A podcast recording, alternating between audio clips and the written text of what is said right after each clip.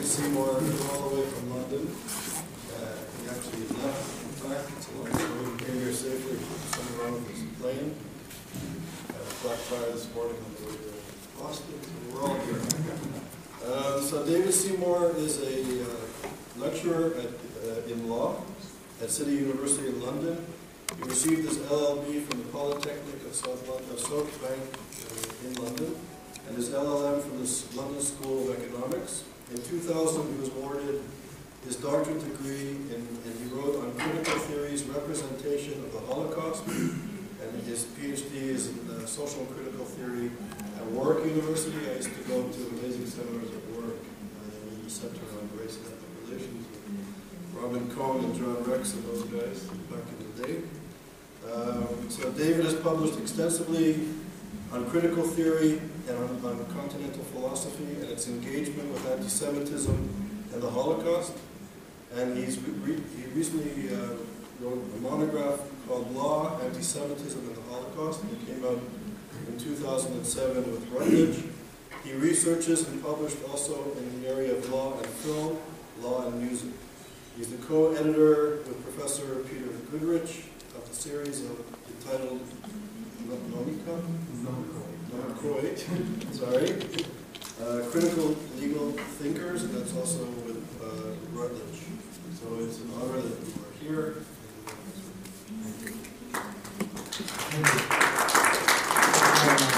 Um, I'd like to thank um, Charles, obviously, for the invite, uh, and his SCAP and the work that they do. I'd also like to thank uh, Gina Lorenz for getting me here, and it wasn't her fault that after 90 minutes flying we had to return to Dublin, at which point we were just thankful to get down safe, which I lost a day in Boston, unfortunately. Um, let me, I will talk, I timed it carefully in front of my wife and child, and it should take about 40 minutes, and then hopefully we'll have time for questions if you would like. Um, I'd like to start this evening with an incident that you may know about that occurred on Holocaust Memorial Day this year in England. After signing the Book of Remembrance in the Houses of Commons, David Ward, the Member of Parliament for Bradford East and a member of the Liberal Democrats, which is one of the parties in our current coalition government, wrote on his webpage, Having visited Auschwitz twice, once with my family and once with local schools, I am saddened that the Jews, who suffered unbelievable levels of persecution during the Holocaust, could within a few years of liberation from the death camps be inflicting atrocities on Palestinians in the new state of Israel and continue to do so on a daily basis in the West Bank and Gaza. In the furore that followed these comments, Ward insisted on the validity of his comparison between Nazi Germany's, Germany's treatment of Jews and Israel's treatment of Palestinians. Because, he said, don't forget, long before the death camps were set up, the treatment of the Jews in many of the European countries, and of course following 1933, in particular in Nazi Germany, was racist and directed at the Jewish people. It was very low level, or what was regarded as low level cases of nastiness and harassment to begin with, and then escalated. And when you look at it, wherever it may be, the West Bank and the declared intent of the Israeli Defense Forces to harass, often just annoy Palestinians, in terms of a checkpoint that will be open on certain days, and then it will be open, but at a later time. And the next day it will only open slightly earlier.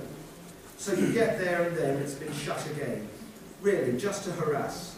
In many cases, to move the Palestinians from land to just give up and move on.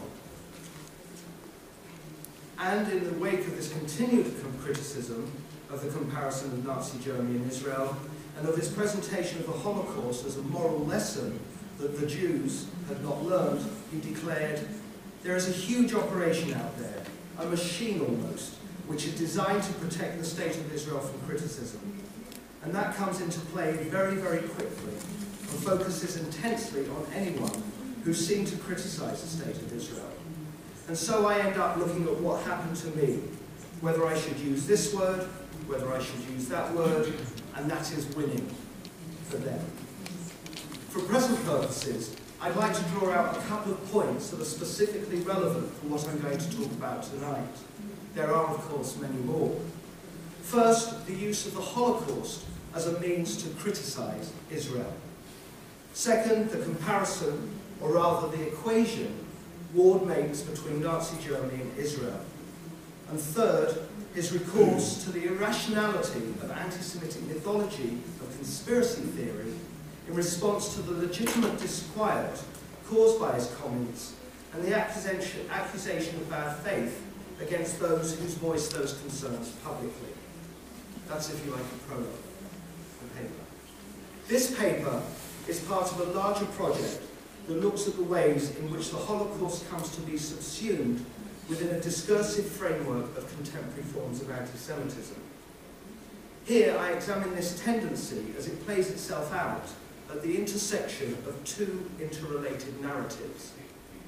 The construction of the post-Holocaust or post-national Europe, or New Europe, and its self-legitimizing through the transmission of Holocaust to Holocaust memory. Underpinning my argument on these points is the identification of a certain paradox. That paradox points to the idea that the explanations offered by certain aspects of continental philosophy, most, most notably that genocidal anti-Semitism can be explained by the nation-state's obsessive attempt to eradicate Jewish difference or otherness, reappears not only in their diagnosis of the causes of the Holocaust, but also in their treatment of the place of the Holocaust in the contemporary world. Here, however, I want to be very clear about something. I am not for a moment arguing for an equation of Nazism or anti-Semitism with continental philosophy. Rather, I'm simply arguing that continental philosophy's understanding of anti-Semitism and the Holocaust fails to obtain a sufficient critical distance between the phenomena and events it wishes in all good faith to understand and the methods and approaches it uses to meet that goal. Likewise, although in this talk I offer a limited critique of human rights, I'm a strong believer in human rights and believe the world is a better place with them than without them. And finally, I would also like to say that in the present context, my view of the Holocaust can best be expressed by the words of Hannah Arendt, that the Holocaust was a universal crime committed on the body of the Jews. In other words, that for a fuller understanding of the Holocaust and the significance, one must acknowledge both its universal aspects and its particular, in this case, its Jewish dimensions. Drawing on the, drawing on the concept of what I term Holocaust dissolution and its connections with the process of commodification, I argue that post-national Europe's Holocaust memory rests ultimately on dissolving the specifically Jewish dimensions of genocide into an overarching concept of modernity, a modernity now transcended, but thought to capture the essence of the old Europe. Two consequences follow from this initial premise. The first is the strict equation made of genocidal anti-Semitism and modernity, and the second, intimately related consequence, is the theoretical inability to recognize non-genocidal anti-Semitism, not only in the old Europe of nation states, but also in its new incarnation. I argue finally that it is this lack of recognition of even the possibility of anti-Semitism that accounts not only for the denial of claims of contemporary European anti-Semitism, as well as the intensity with which those claims are sometimes met, and the accusations of bad faith and Jewish particularism, i.e. Jewish lobby arguments, that accompanies them. The term New Europe is used here to signify the differences between the Europe before the Holocaust and the Europe after the Holocaust, as well as the role and place of the Holocaust within that transition. It is these points that Robert Fine addresses in a succinct account of the phenomenon under review. If you forgive me, and the quote is rather long, but I'll read out the relevant parts of it. After 1989, the Europeanization of Eastern Europe drew the former satellite countries of the Soviet bloc into the orbit of Holocaust commemoration. The Holocaust and Auschwitz became the universal references for absolute evil. In this context, one temptation is to give the story of anti-Semitism a happy ending and to pay tribute to the success of the new Europe in transcending its longest hatred. Anti-Semitism is tucked safely away in Europe's past, overcome by the defeat of fascism. This reassuring narrative looks back to an era in which anti-Semites saw themselves as guardians of the ethnically pure nation state and forward to a post-national Europe in which anti-Semitism is remembered, but only as a residual tra- uh, trauma or a museum piece. Thus, the idea of Europe as a civilized continent is rescued from the wreckage. In Fine's account of the distinction between the old and new Europe is a series of strictly demarcated binary oppositions. The nation state, Europe, nationalism, cosmopolitanism, fascism, human rights, politics, civil society, genocidal anti-Semitism, pluralism. New Europe, in short, defines itself through its overcoming and neutralizing of the first term of each of these couplets and their safe consignment to the past. It is in this context that I would now like to discuss the connections between the understanding of the Holocaust firmly grounded in the nature of old Europe, the place of Holocaust memory in its legitimizing practices of the new Europe, as well as the tensions that exist between the two. More specifically, I want to address I want to address the idea of these representations of the Holocaust as a bridge or as a hinge connecting the old and the new. In their recent work on Holocaust memory and its place within the shift from nationalism to cosmopolitanism and national right to human rights, Levy and Sznaider argue that the Holocaust constitutes an epochal break.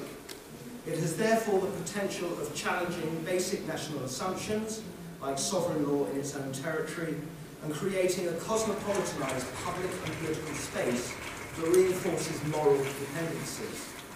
What has pushed the Holocaust to such prominence in public thinking has been the indispensable role it has served in the transition from a world of national sovereignty to a new world of interconnectedness and toward a more cosmopolitanized global society, of which the proliferation of human rights regimes is a prominent manif manifestation.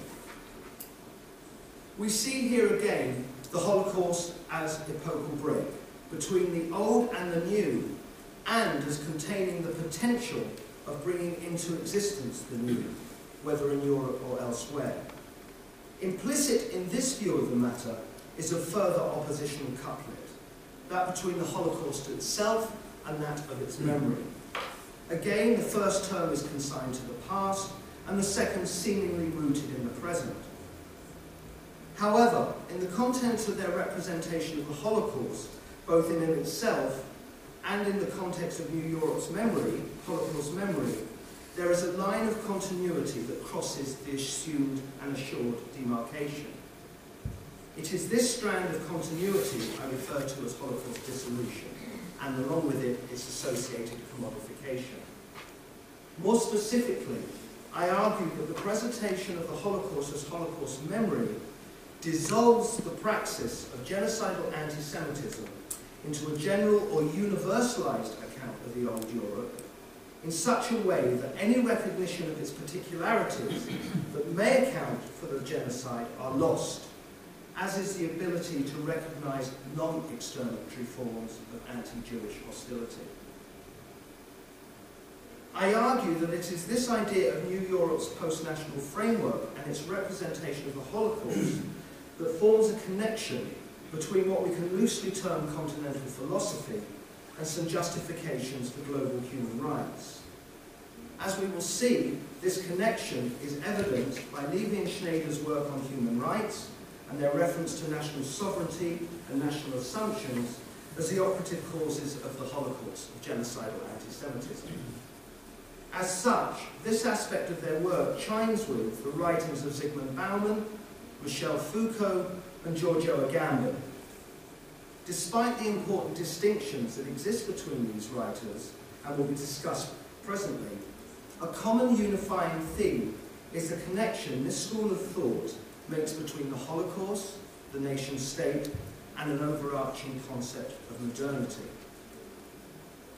For each of these thinkers, genocidal anti-Semitism is integral to and inherent within the modernist project that becomes the defining characteristic of the old European nation state.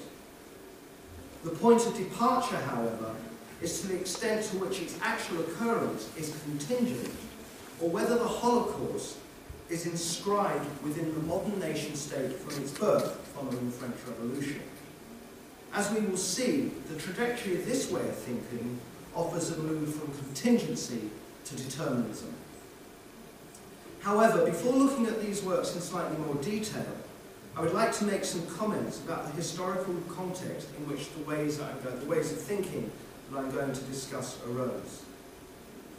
Both Jeffrey Alexander, in his important essay, The Social Construction of Moral University, uh, moral universities, of Moral Universals, that's another paper, um, and Steven Beller's Introduction to Anti-Semitism, offer a history of the frameworks in which the Nazi mass killings were presented to the publics of North America and Western Europe.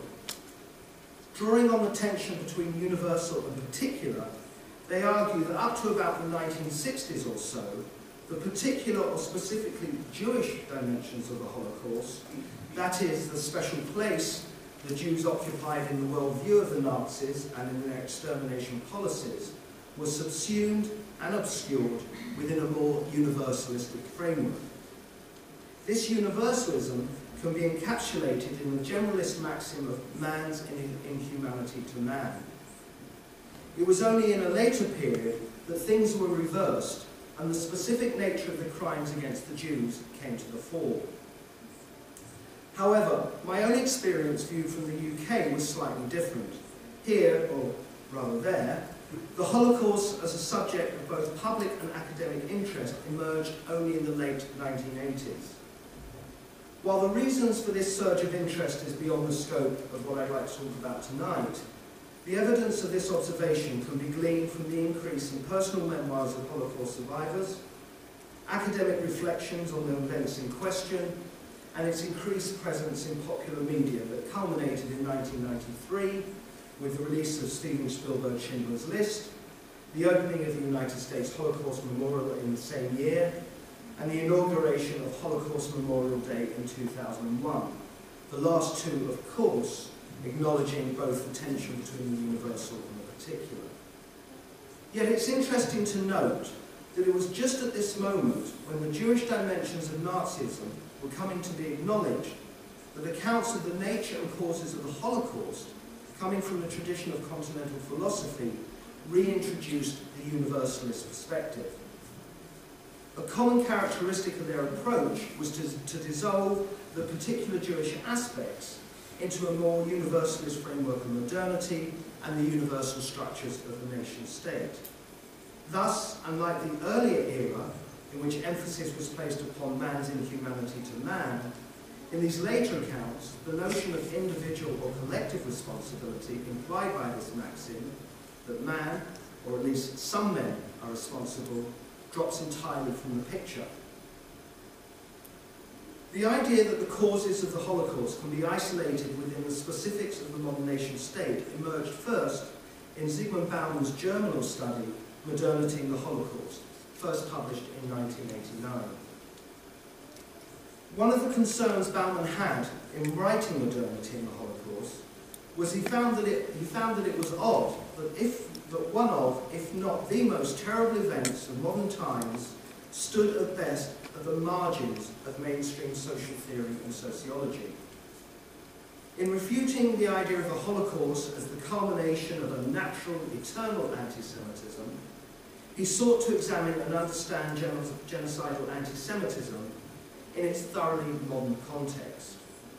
What, in other words, was it about the modern era, about modernity, that allowed the Holocaust to come about?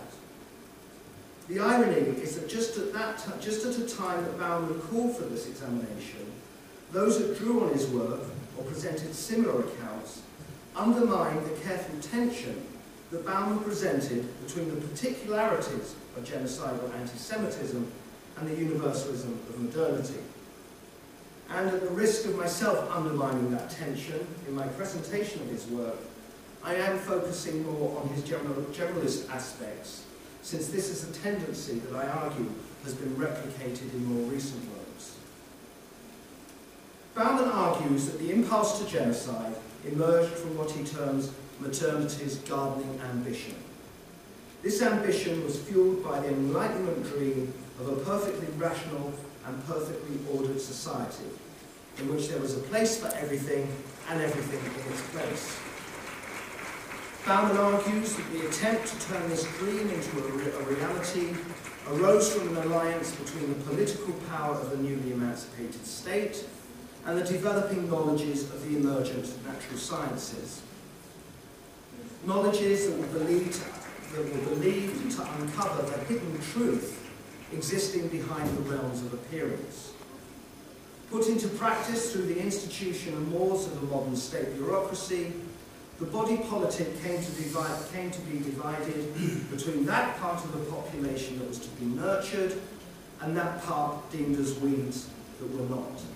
The Jews, or rather the concept of the Jew, came to represent the horror of disorder, a byproduct of the very attempt at such strict boundary demarcation.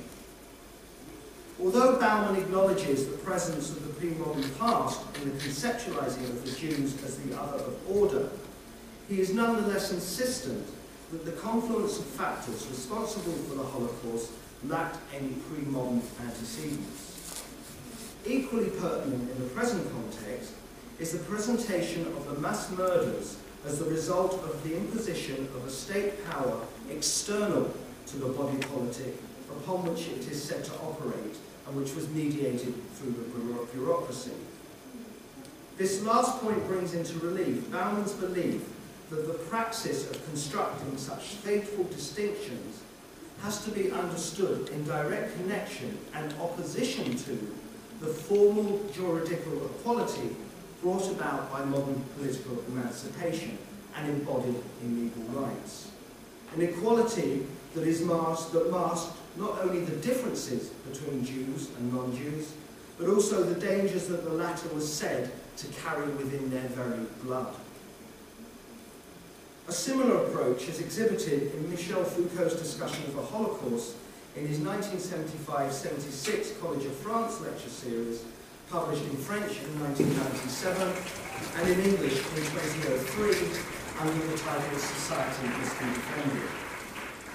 As with Bauman, Foucault's thinking turns, the, turns on the idea of genocidal anti-Semitism as a universal feature contained within all modern nation states in general and the modern state in particular. This point comes into view in the distinction he makes between what he terms the old nation, uh, pre-modern, and the new modern racist anti-Semitism. It's a, a little quote, if you'll forgive me.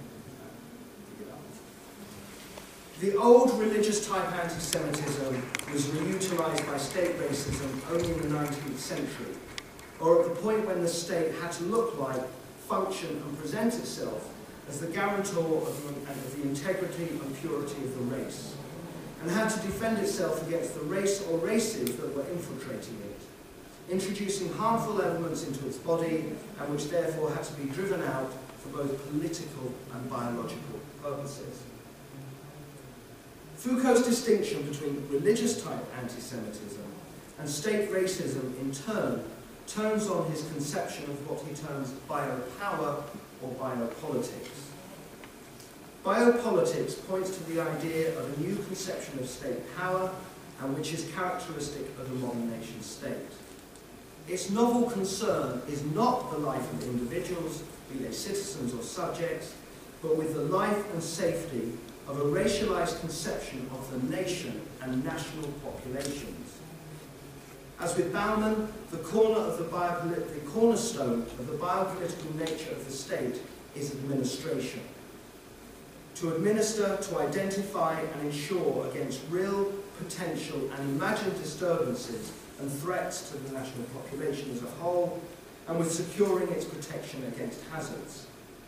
It is within this racialized conception of biopolitics that Foucault identifies the emergence of modern genocidal anti-Semitism. Foucault notes that at first sight, the presence of racism within biopolitics is something of a paradox. How is it, he asks, that a form of power devoted to life should bring with it death on an almost unprecedented magnitude? His response is twofold. First, biopolitical racism operates as a means of dividing the population into racialized categories through which the Jews are constructed as the negative and dangerous race.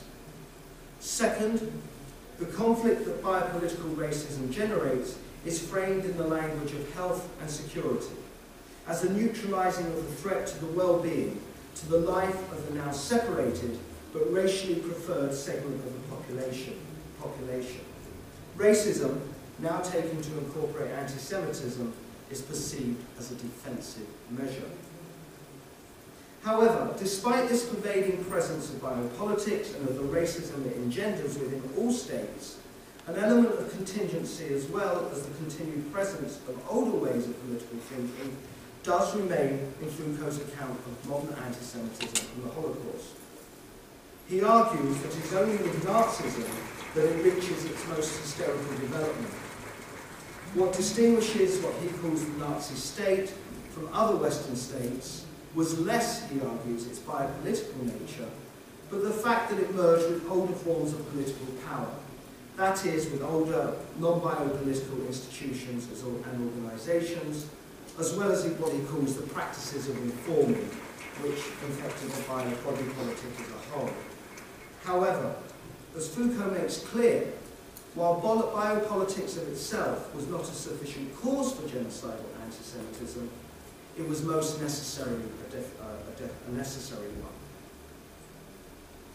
However, it's with the work of the Italian uh, philosopher Giorgio Agamben that the tendency to dissolve the specific causes of the Holocaust into the universal framework of the nation state appears in its most radical formulation. It is in this account that any reference to contingency is overcome in the name of a strict determinism. Agamben draws upon and develops Foucault's conception of biopolitics. He argues that it is with the nation state that the entirety of life, which means basic biological life, is captured by political or sovereign power. It is this capture of life by sovereign power and its division into life worthy of being lived and life not worthy of being lived, i.e. to be killed, through which the Jews are caught and judged. This is, for Agamben, the decisive event of modernity, quote, the foundational event of modernity. Agamben's radicalization of both Bauman and Foucault's dissolution of genocidal anti-Semitism into a universalized account of the nation state appears in his idea that, race, that the racism he identifies is, is a present and inherent element in all modern political and legal concepts through which modern political and Jewish emancipation is realized. For both Bauman and Foucault, as we've seen, a tension remains between the formal nature of inclusion within the nation state, civil rights, political rights, legal rights, and which included Jews, and the racialized biopolitics of the administrative state, which marked Jews out for exclusion and annihilation with the latter acting behind the back of the former, so to speak. Agamben, however, dissolves that tension. Rather, he reads the exclusionary nature of racialized biopolitics directly into political and legal rights. Any tension between formal inclusion and substantive exclusion is wiped away. It is a consequence of this way of thinking that no gap or space exists between the nature of the modern nation state itself and the mass extermination of the Jews. Understood in this context, and despite agreement of the centrality of biopolitics, the tensions that remain in Bauman and Foucault's accounts of the Holocaust are dissolved. In this way, the shift from a concern with the specifics of genocidal anti-Semitism, Bauman, to its inclusion within a more generalized notion of state racism, Foucault, to its dissolution within a universal concept of the innate nature of the modern nation state, Agamben is complete. Now, I would like to relate this work to the work on Levy and Sznaider's view of human rights. As I said, although they're not, not theorized in this way, Levy and Sznaider's account of contemporary human rights and of the place of the Holocaust in their development draws on these accounts. This point is evident in their belief, noted at the beginning of the talk, that the compulsive impulse to modern genocide is overcome through the overcoming of national sovereignty and national law, and its replacement by a post-national New Europe, along with its substitution of cosmopolitan human rights for national legal rights and its network of moral dependencies, sorry, moral interdependencies that constitutes a transnational European civil society. Yet it is precisely in this account that Levy and Sznaider's presentation of the Holocaust exhibits the tendency to Holocaust dissolution and commodification that is also characteristic of the continental philosophy whose work they echo.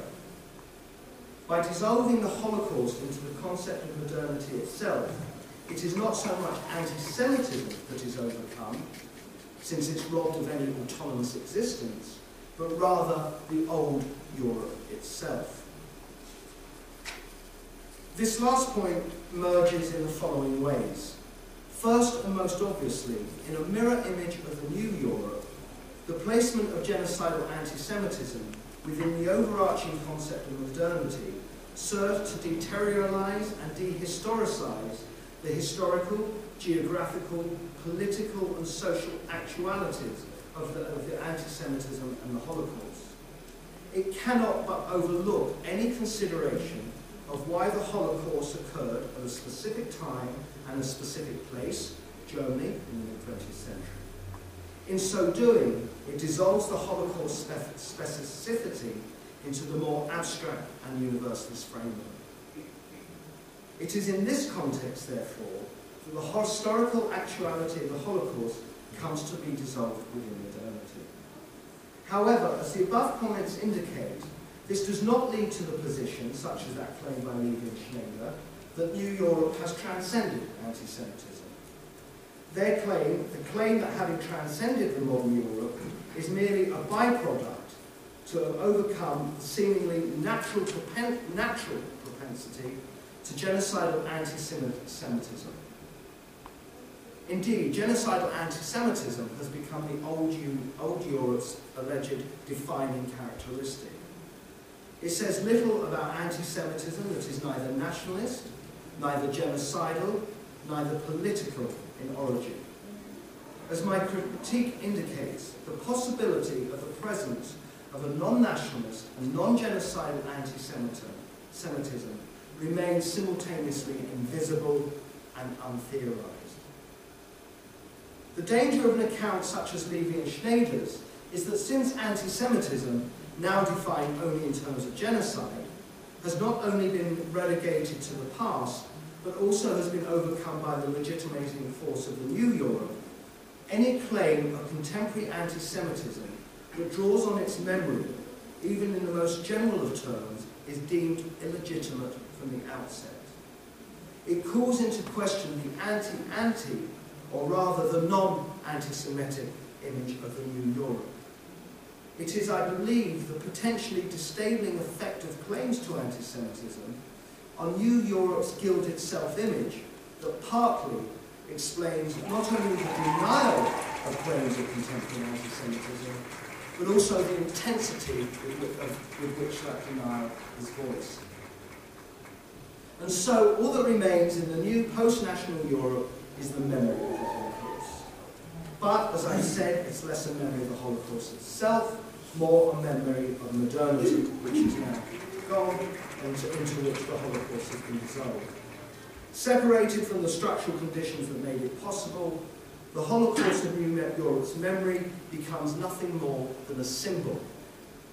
It is a, it is a symbol, however, not of anti-Semitism, genocide or otherwise, but of the old Europe itself. A Europe fragmented into nation states, along with its concomitants of national sovereignty, nationalism, race, and genocidal impulse that is said to be inherent within them. Expressing its distance from the world that made the Holocaust possible, the new European symbol is recast in the language of morality. The Holocaust as symbol's purpose and function is to serve as a warning to be sounded whenever and wherever any of the tendencies of the old Europe threatened to reappear. The moral imperative contained in the symbolism of the Holocaust is contained in the maxim, never again Auschwitz. It is to this symbolic value that Dubiel refers to in his article, the remembrance of the Holocaust as a catalyst for transnational ethics, followed by a question mark, which is important, where he notes that, for the Holocaust now provides the meta-narrative for sufferings inflicted for political reasons. It has turned into the supra-denomination passion story of late modernity. Concepts, symbols and images are taken out of their immediate context and are employed to code in a single term the collective pain that people inflict on others. The symbolic repertoire has been adopted by political groups all over the world who are subject to extreme pain and distress. It is present in the political defence of human rights, in the remoralising of uh, diplomacy, and in the turning away of the morally neutral realpolitik. What we see here is not only the Holocaust dissolution and resurfacing of it as a post-national symbol, we also see its resurfacing within the register of morality. Symbolic representation within this register forms the context in which the particular claims of contemporary anti-Semitism are denied and creates the particular conditions and the intensity of those denials. Depicting its symbolic value in terms of its abstract nature of good and evil, the Holocaust can only serve its role as universal warning and call to action once it has been abstracted from, or rather emptied, of its particularist elements of its historical occurrence, including, of course, its specifically Jewish dimensions, amongst which is the presence of anti-Semitism. It is only in such circumstances that the Holocaust, now presented in abstract, formal and universal terms, is free to play the symbolic role allocated to it. In such a form, it takes its place as an ethical commodity within the exchange realm of New Europe's moral economy.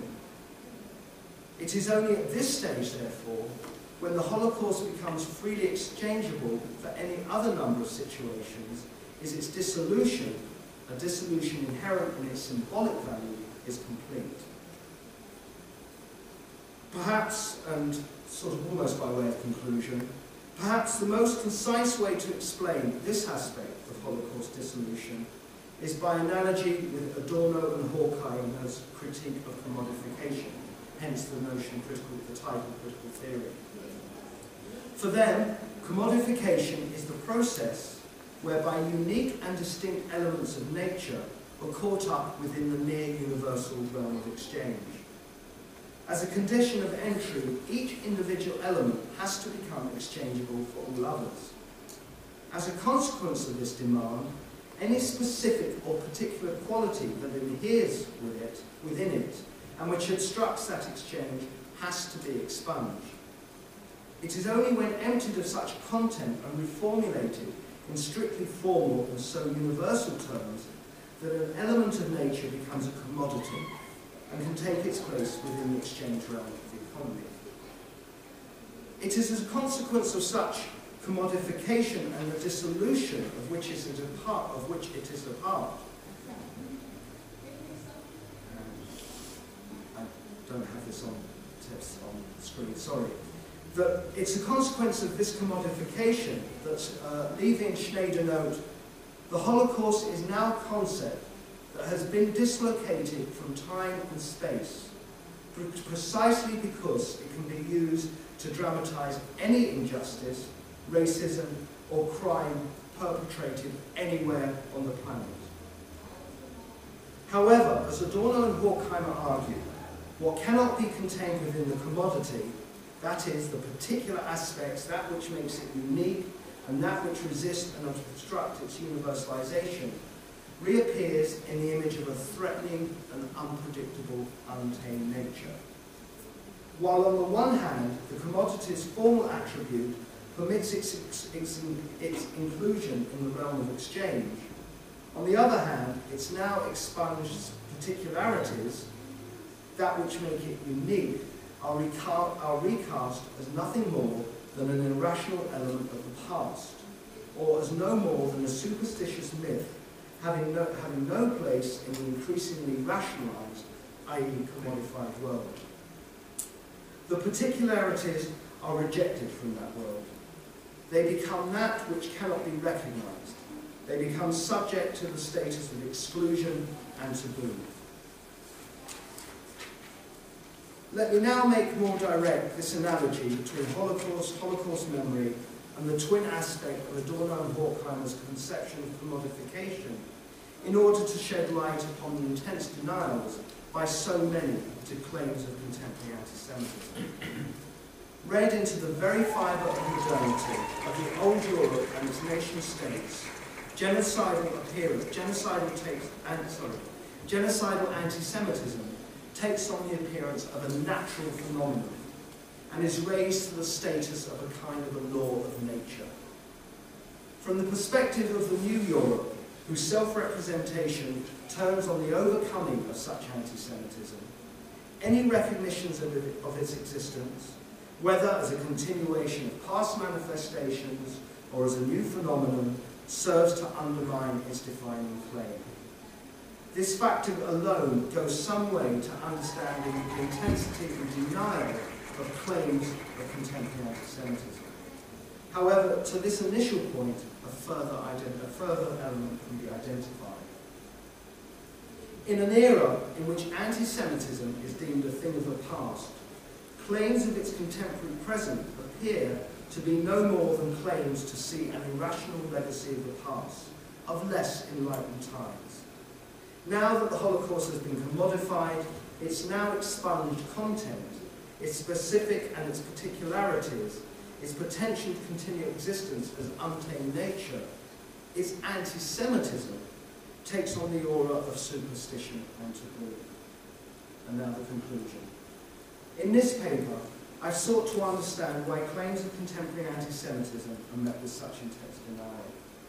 Looking at the problem within the context of the new Europe, I have argued that the underpinning cause of the intensity of denial is that the account of the Holocaust as an inherent outcome of modernity and its reclaiming as Holocaust memory and universal moral symbol required dissolving its particularities of the Jewish dimensions, including dissolving the phenomenon of anti-Semitism itself into more universal and generalized concepts.